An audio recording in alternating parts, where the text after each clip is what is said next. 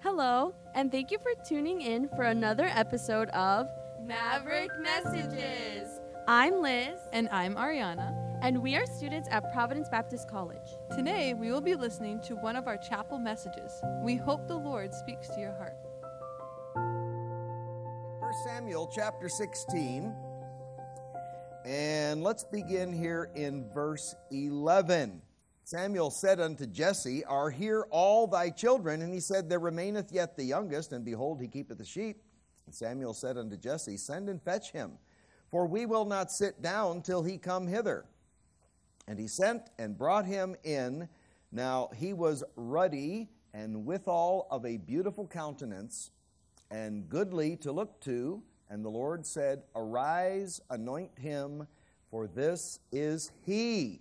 Now, in these verses, the person's name is not mentioned, but who is this?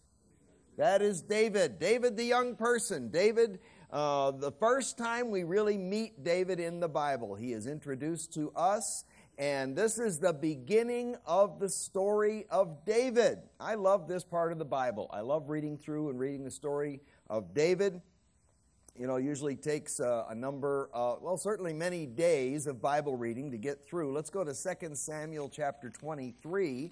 2 Samuel chapter 23, one of my least favorite parts of the Bible, not because it's really bad, it's just, it's kind of sad. And I just want to read uh, a few words here in 2 Samuel chapter 23 and verse 1, and it says, Now these be the last words of David. Now, by the time I get to this chapter, I have been reading about David for days and days on end. Just reading about the great ups and downs, and he's, he defeats Goliath, and he's anointed king, and he is chased by, by King Saul, who tries to kill him, and he has all these close escapes and cliffhangers and eventually he becomes the king and he has an amazing reign as king. He's got his ups and downs. He has a horrible, horrible incident or two in his life where he disobeys God and he does some just awful, wicked things. He, he takes a man's wife and has him killed. He numbers the people. Those are the low points. But for the most part, when you take the entire story of David, it's a good one. And when I get to the end of his life and it's and I read these words, now these be the last words of David. I kind of get a little bit choked up and I'm like, "No, I don't want to lose David." He's become a close friend of mine after I read these these uh, chapter after chapter of his life and adventures. And I hate to see the story come to an end.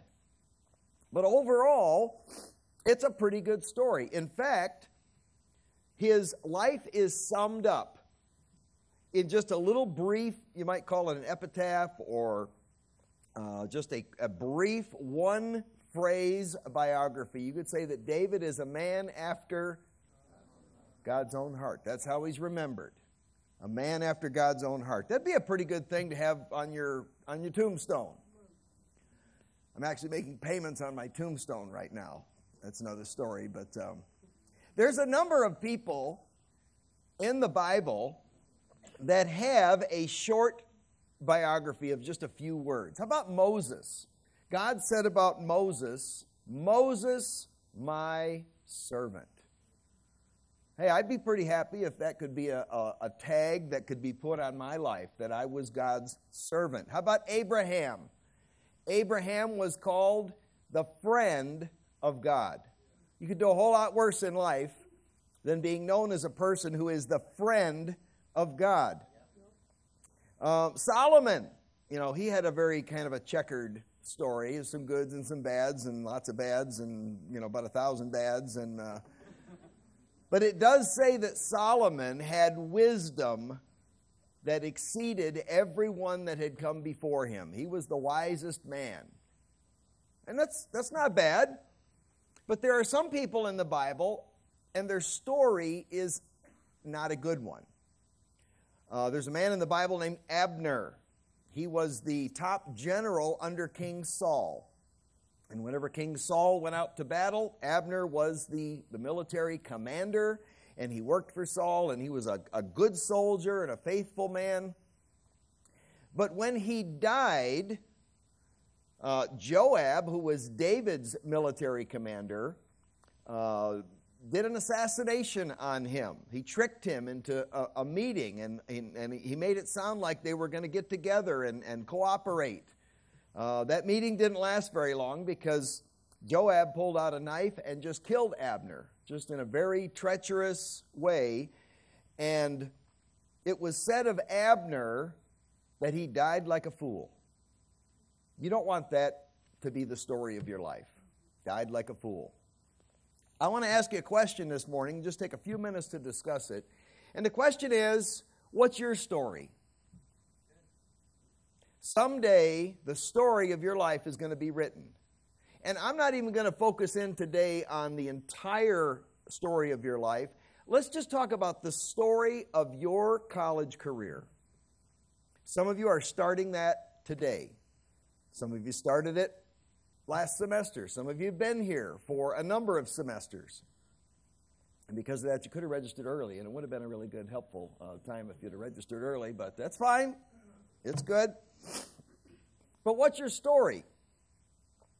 There are, uh, you know, when you, when you start here every semester, uh, we take you out on the front porch there and we take your picture. And we use that in different uh, publications and, uh, you know, we have your picture on file. Well, we have pictures on file of all the students that have been here for years and years and years. I've been here for six and a half years now. And every once in a while, I will I'll go into the I'll go into where the pictures are, into the folders there, and I'll pull up some pictures of students that I taught six, six and a half years ago. And I'll say most of them, I look at their picture and I, and I have a, just a good feeling. And I'm thinking, what a good story. Why, there's Jack Barber. He came to college, had a little bit of a rough background, but he got right into college and he learned how to, how to do college. And uh, he was my soul winning partner for a semester in the Fisherman's Club, and I got to know him very, very closely and uh, got to invest some in his life. And this Christmas Eve, I was on vacation and I got to go to his church up in Wisconsin. He is pastoring a church right now. He married a girl that he met here in college, and they are serving the Lord. And I think, what a good story. He had a good story of being in college, ups and downs, steps backward, steps forward, but what a good story. And I just think of people like that. I saw um, uh, I saw Janessa Kilmer came in with her sisters a day or two ago, back from the uh, back from break, and I thought, well, there's Janessa Kilmer. She used to be Janessa Borkart, and she was in several of my classes, and uh, she met a young man named Levi, and uh, we had some questions about him going, coming and going from time to time. But he had a good. By the time it was all over with, he had a good story at college. And now he's a youth director down in Terre Haute, Indiana. And he's married to a good girl that he met here at college. And what a good story. But then there's, I look at some of the other pictures, and my heart just kind of breaks a little bit. And I think that was a good young person, so much potential. But for for whatever reason, maybe that person decided, eh, I just, um, I don't want to do this. I'm just going to drop out of college. And in some cases, they're doing okay. Maybe they're still going to church. Maybe they're working a job. And, and that's not a disaster. But in some cases, they just they don't go to church anymore. They're a disappointment to their parents. They're a disappointment to the people that tried to work with them when they were here in college. You are going to have a story two years from now, four years from now, you're going to have a story. We are going to someday look at your picture, and we're either going to smile and have this warm, fuzzy feeling inside, or we're going to just kind of feel sad. And uh, so let's talk about your story. What should your story include? You know, every, every story needs certain plot points, you know. Your story needs to include salvation. Uh, I am not naive enough to think that there couldn't be someone here that is ready to go to Bible college and you showed up and you're going to register and you're all set, you're, you moved into the dorms and you're here and you're ready to go. But it's very possible that there's at least one person here who's just not 100% sure that you're saved. It happens almost every year, and I try I never let it shock me or surprise me. I just think I'm just happy. I think about Dylan. Came to college here, and uh, how many years of college did you have before you finally got it settled? After his sophomore year, he, he decides, you know what? I have been struggling with my salvation long enough. I need to settle this. And, you know, did we look at him and say, oh, you stinking hypocrite, walking around here for two years and not even, did anybody feel that way? Nobody felt that way. We all felt, well, now we kind of feel that way now, but for other reasons. But when Dylan said, I need to get saved, everybody here said, Praise the Lord. I'm so happy for him. And maybe there's somebody here that's not sure about your salvation. Just briefly, I'm just going to say, get it settled. You're in a great place to talk to almost anybody here can tell you how you can get that settled. So get that settled early on. Get it settled today. What's the day of salvation? Today. All right, baptism. Uh, I won't go into all the story. I'm running running short on time, but um, uh, when I was in Bible college studying to be a preacher, I realized that I had never been scripturally baptized. I had a memory of being baptized, I had a memory of being saved, but when I analyzed it, I realized I got baptized first and saved later. So the very first Sunday that I realized that, I went forward at church and I got baptized. Because you are not going to be able to progress and grow as a Christian if you don't take that first step of obedience. Number three, you need to join a church. Now, we do not we do not require you to join Northwest Bible Baptist Church while you are here as a student. You should talk to your pastor. If your pastor wants you to remain a member of your home church, we're fine with that. Um, if if uh, if he leaves it up to you, or if he recommends, and you should choose to join Northwest Bible Baptist Church, that's an opportunity. But make sure that whatever church you're a member of, make sure you tithe. Tithe to the church where your membership is. So join a church, tithe. Um, go soul winning. We kind of make you do that here, but do it with your heart. I hope that you don't just have to go three to five hours every Saturday doing something that you just do because you have to. That's a lot of time during a week to do something that you're just doing because you have to when it can be such a tremendous blessing. Put your heart into it. Learn how to do it well. We will teach you how to do it well, and you'll be able to go soul winning. While you're here, we want you to learn. You kind of think that's what we're here for, right? This is a college. We learn. We have classes. We have teachers. We have courses. We have textbooks. We have homework. Let me give you a little word of advice go to your classes. Your classes have a starting time. Maybe it's 8 o'clock. Maybe for some of you it's 7.30, unfortunately. There are, there are classes, and they start at a time, and you need to be there on time. Go to class.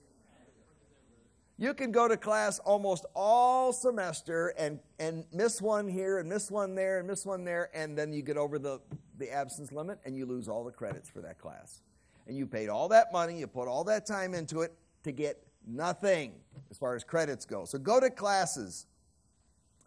Get involved in ministry. I tell you what, most of you are going to be involved in bus ministry this semester or a soul winning ministry. Get into it with your heart. Learn how to do it.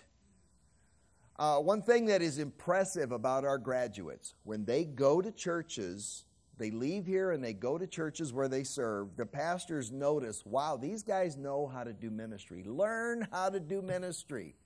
That's what we're all about here. And graduate. All right, while you're here, we hope that you will get into some good relationships. We hope that uh, at least one of those relationships will be very special and permanent. And um, you know, guys, let me just tell you open up your eyes, look around.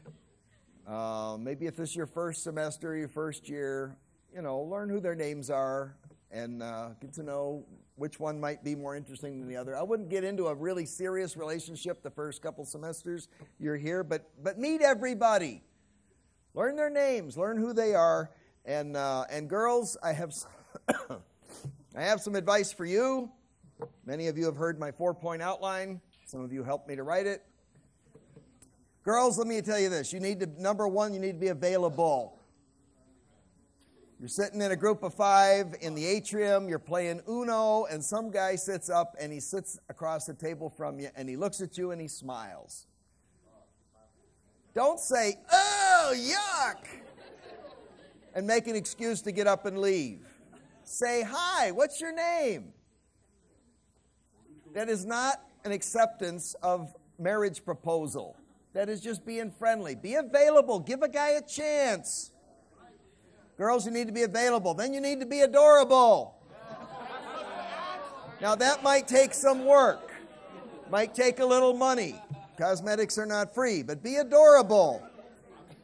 Number three, be available, be adorable, and be affordable. Girls, you don't want to be high maintenance, okay? If a guy sees you walking in every day with a Starbucks in one hand and uh, I don't know what else is expensive it. Bu- bubble tea, I don't know. Boba. All right, he's going to get the idea that you're high maintenance. So be affordable and and number 4 be agreeable. Be available, be adorable, be affordable and be agreeable. And you're also going to make some very good friends while you're in college. Um, usually your roommates are going to end up being very close friends. I mean, you you really have to learn to get along with your roommates. I told a guy one time, he was trying to change rooms. I can't stand my roommates. I said, listen, being in a room with somebody who's very different than you are, believe it or not, is very good training for marriage. And the guy said, I'm not planning to marry a dude. but, uh, yeah, he didn't have a really good story at the end of the, at the, end of the day. All right. Just, I want you to have a good story. When your story is told, I want it to be a good one. Um, I want you to learn while you're here how to work. We have some students come and they just can't keep a job. I, I don't exactly get why it is. Sometimes it's because they're a work snob. I've had guys tell me, well, I don't, I don't want to work a job where I get my hands dirty. I don't like that. I, I would rather work, uh, you know, at a desk in an office. Or, and then, uh, but more often than that, I hear some guy say, "I would never work in a desk in an office. I, don't, I got to work manly, physical work." Okay, either way, it's both honorable work that you trade your time for money that you use to pay your school bill. It's honorable work. There's no shame in pumping gas. There's no shame in working for fast food. There's no shame in working in an office where you're making $27 an hour. There's no shame in that. So be willing to take whatever job God would offer you. Um, and then just briefly, I, ha- uh, I have four children. All four of them came to this college. And I'm not going to go into great detail. I'll probably tell the story in more detail someday. But I had four children came to this college. Uh, three of them did very well. Um, my oldest son uh, came to college. God never called him to preach, but he did do two years of Bible college. He met the girl that he married. He then took some trade school, and he's uh, an HVAC technician now, but he's very, very involved in our church ministry. He married a great girl. They have great grandkids of mine, and uh, that is a happy ending. I'm confident that he found God's will for his life. Uh, my, my daughter, my older daughter, came to college here, did very well. They hired her on church staff. She worked in the church office for a number of years, and she ended up marrying a guy that she met here at Northwest. And they have a happy ending, and I got grandkids there too. So there's a happy ending. And they're also in this ministry. You'll see them all over the place. Um, every once in a while, she'll drive a bus for us. But uh, that's a happy ending. Uh, good story. My younger son met a girl uh, in college here, married her, and he is now pastoring a church in North Carolina, and they have four children, and so I have eight grandchildren. My youngest daughter came to college here for a year. She dropped out of college. She quit going to church. She's not doing well. She's not living for the Lord. And uh, we are praying for her. We, we're working with her. She lives in the area here. We see her all the time. But that's not the story that you want to have. You will be a heartbreak to your parents if you have that kind of story. So let's have a good year, good semester. Let's have a good story. What's your story? Once again, thank you for listening to this episode of Maverick Messages.